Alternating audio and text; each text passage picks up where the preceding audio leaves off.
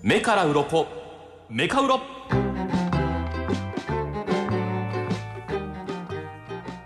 3時26分になりましたラジオ関西からお届けしているげっくりここからはメカウロのコーナーに行ってみたいと思いますなんでちょっと迷ったのコーナー名忘れてしまったんですけれどもびっくりするえー目から鱗が落ちるような情報、いびっくりする話題、はいそうだったのっていうような、はいえー話題をご紹介しましてお願いしますよ近藤さんの目から鱗が何枚落ちたかマックス10枚ということで、はいえーお願いをしておるんですけれどもはい先々週は一万枚落ちましたからね1万枚落ちました、えー林真一郎アナウンサーが私の代わりにこのメカウロ上手だをった聞きやすかった林さんの話めっちゃ練習してるんかなめっちゃうまかっためめちちゃゃくちゃ分かりやすえかっめちゃためちゃちゃんと調べてはったでやっぱり今度やっぱ言おう えなん聞かこあのーうん後輩のうんそのコーナーとか全然その取りに来てんねんなっていう、う言ってたな食おうとしてるってなんかね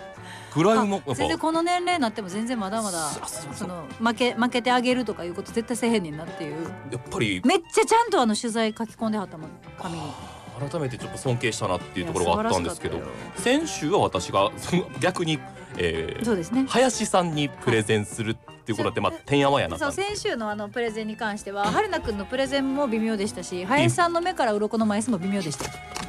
いませんなんかラジオ関西さんの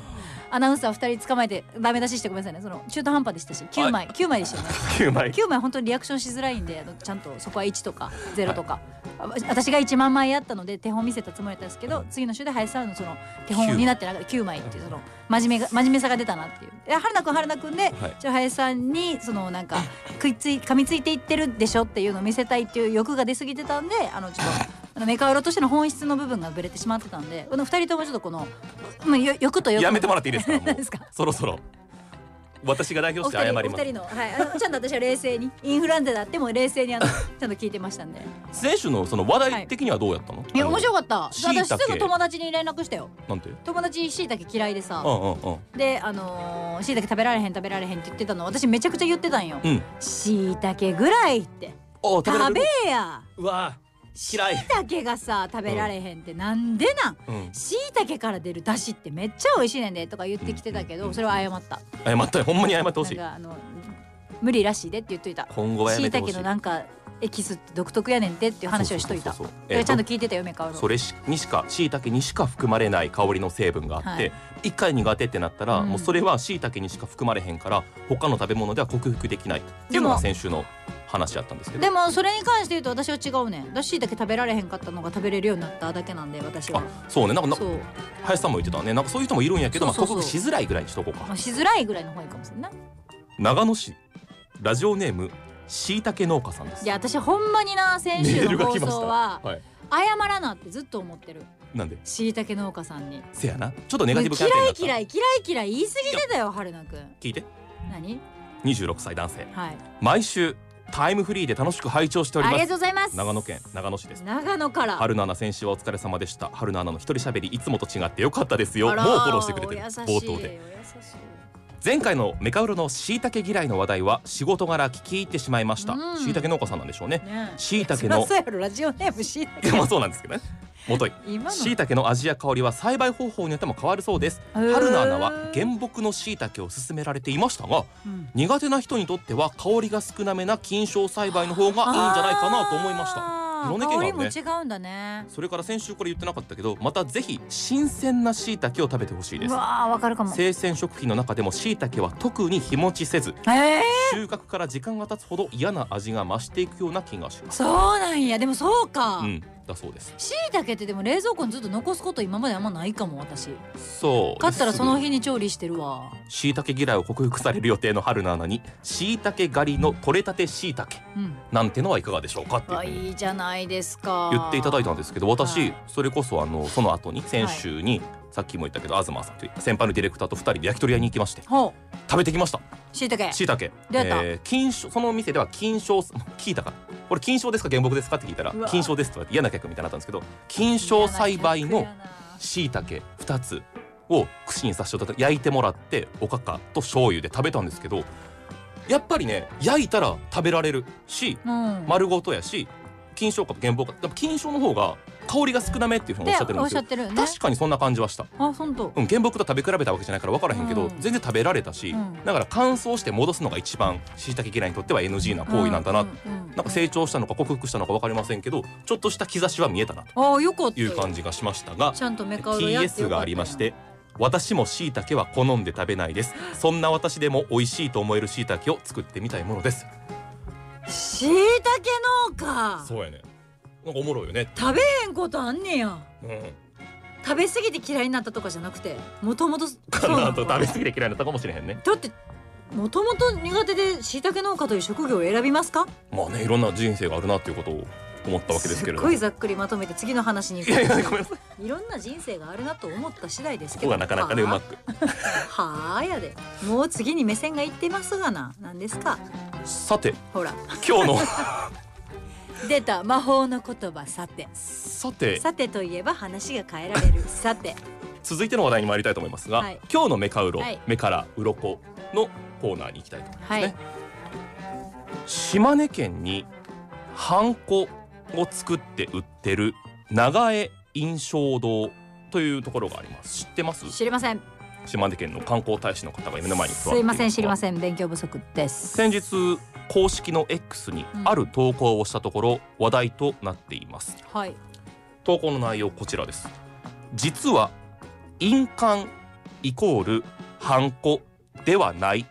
えー、なんで気になったので、うんその長江印象堂さん聞いてみましたあの11月29日が言いにく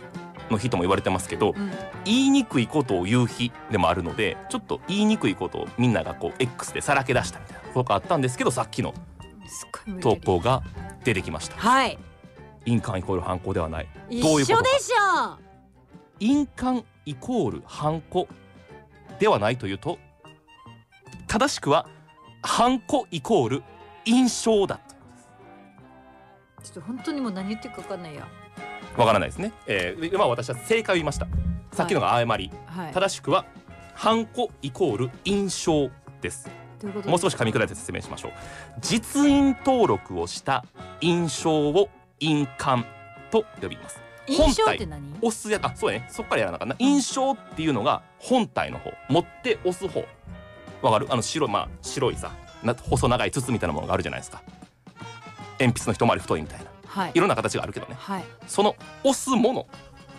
を印象とはいで押して紙に残った近藤やったら近藤春菜を陰影と言います印象の章はあへのー物語の一章二章の章で押した先は陰影影と書いて陰影と言いますで実印登録されたうん陰影を印鑑ってです、えっ、とだから三つ出てきましたね印象陰影印鑑ね、えー印象は押すものそのもののことを言います陰影は押した先ですその陰影押した先の近藤を実印登録したらそれが印鑑となりあますあはい今わかった分かった僕も今わかった これちょっと僕もねじ言うもよちょっなよく言うよな、うん人に説明した時に本当にちゃんと分かるっていうよなそうそうそう説明できた時が本当にゴとールだ印っていう鑑はハンコなもう押すもんこれを印鑑印鑑印鑑取ってとか印鑑持ってきてとかって言うじゃないですかハンコ持ってきてそれは違うんやハンコの正式名称印鑑と思われてるからそうなんであってハンコい皆さんが言う持ってきてのハンコは印象なのそういうことやなはい分かる分かるただ今全もうじゃあ私が家に置いてるのは印鑑ってことやなちゃうなんでよと登録してるもんちゃうで登録した先やであのだから実印登録そうやであの押した先の近藤あの実印で押したまあ言うたらかっこいい近藤あるじゃないですか登録したものがもう印鑑になるんじゃなくてそれがいいんかいあその紙側が違う違うそそその 形何言うてんのいや分からないから 赤いさなんかさハあのンコない今ハンコあるで僕の机の引き出しに入ってるけどまあ持ってきてよかったな持ってきてなんで持ってこんかった そこにあるもの前お前らにやったほ方んまやが今これ印象ですよねうんうんうんここがい陰影ですよねあそうこれこう押したここ陰影になりましたよね、はい登録じゃ陰影陰影が印鑑になるってことだ陰と影が印鑑になるってことうーんと印影が印鑑になるい陰影がそう登録されたら印鑑に変わるってことそういうことだから出世したみたいな陰影がちょっと格式高くなったら印鑑になります印象はもうずっと印象ですそいつは、あうーん、そっから何も変わらへんあー春野くんみたいなもんやその成長がないってことでしょどういうことなのそれどどこでディスられてた私そんなこと言うまっすぐでしかもだそういう違いがある3つととし登場したけど全然違うでもひっくるめてハンコって呼ばれてる押してもハンコ持ってきてもハンコですけど正式にはそうなんですよっていうことですねハンコではあるだから今ハンコでは今ないはそう言われてるけど正式に分けたらハンコっていうのは印あの押す方手に持つ方物体もの印象のことそう分かってきたね印象をハンコってだから印鑑ではないってことねそう印鑑は登録した陰影のことやからねそういうことですああもっと私だったらうまく説明できる そうやなそれは認めるわごめんねあのー、ハンコ離れっていう言葉が最近叫ばれてまして、あーそここうだろうねから私もうまく説明できますようんどうハンコ押す機会ってどううんハンコというかまあまあ言うたらまあここからはもういハンコに統一するけど、はい押す機会ってありますありますよ私は例えば契約書のサインとかもそうで減っすした気しますいやあんまりもともとからは減った気はしないかな私はねうん私は結構イン使ってるかもそうねハンコ私たちも、まあ、ビジネスシーンで押す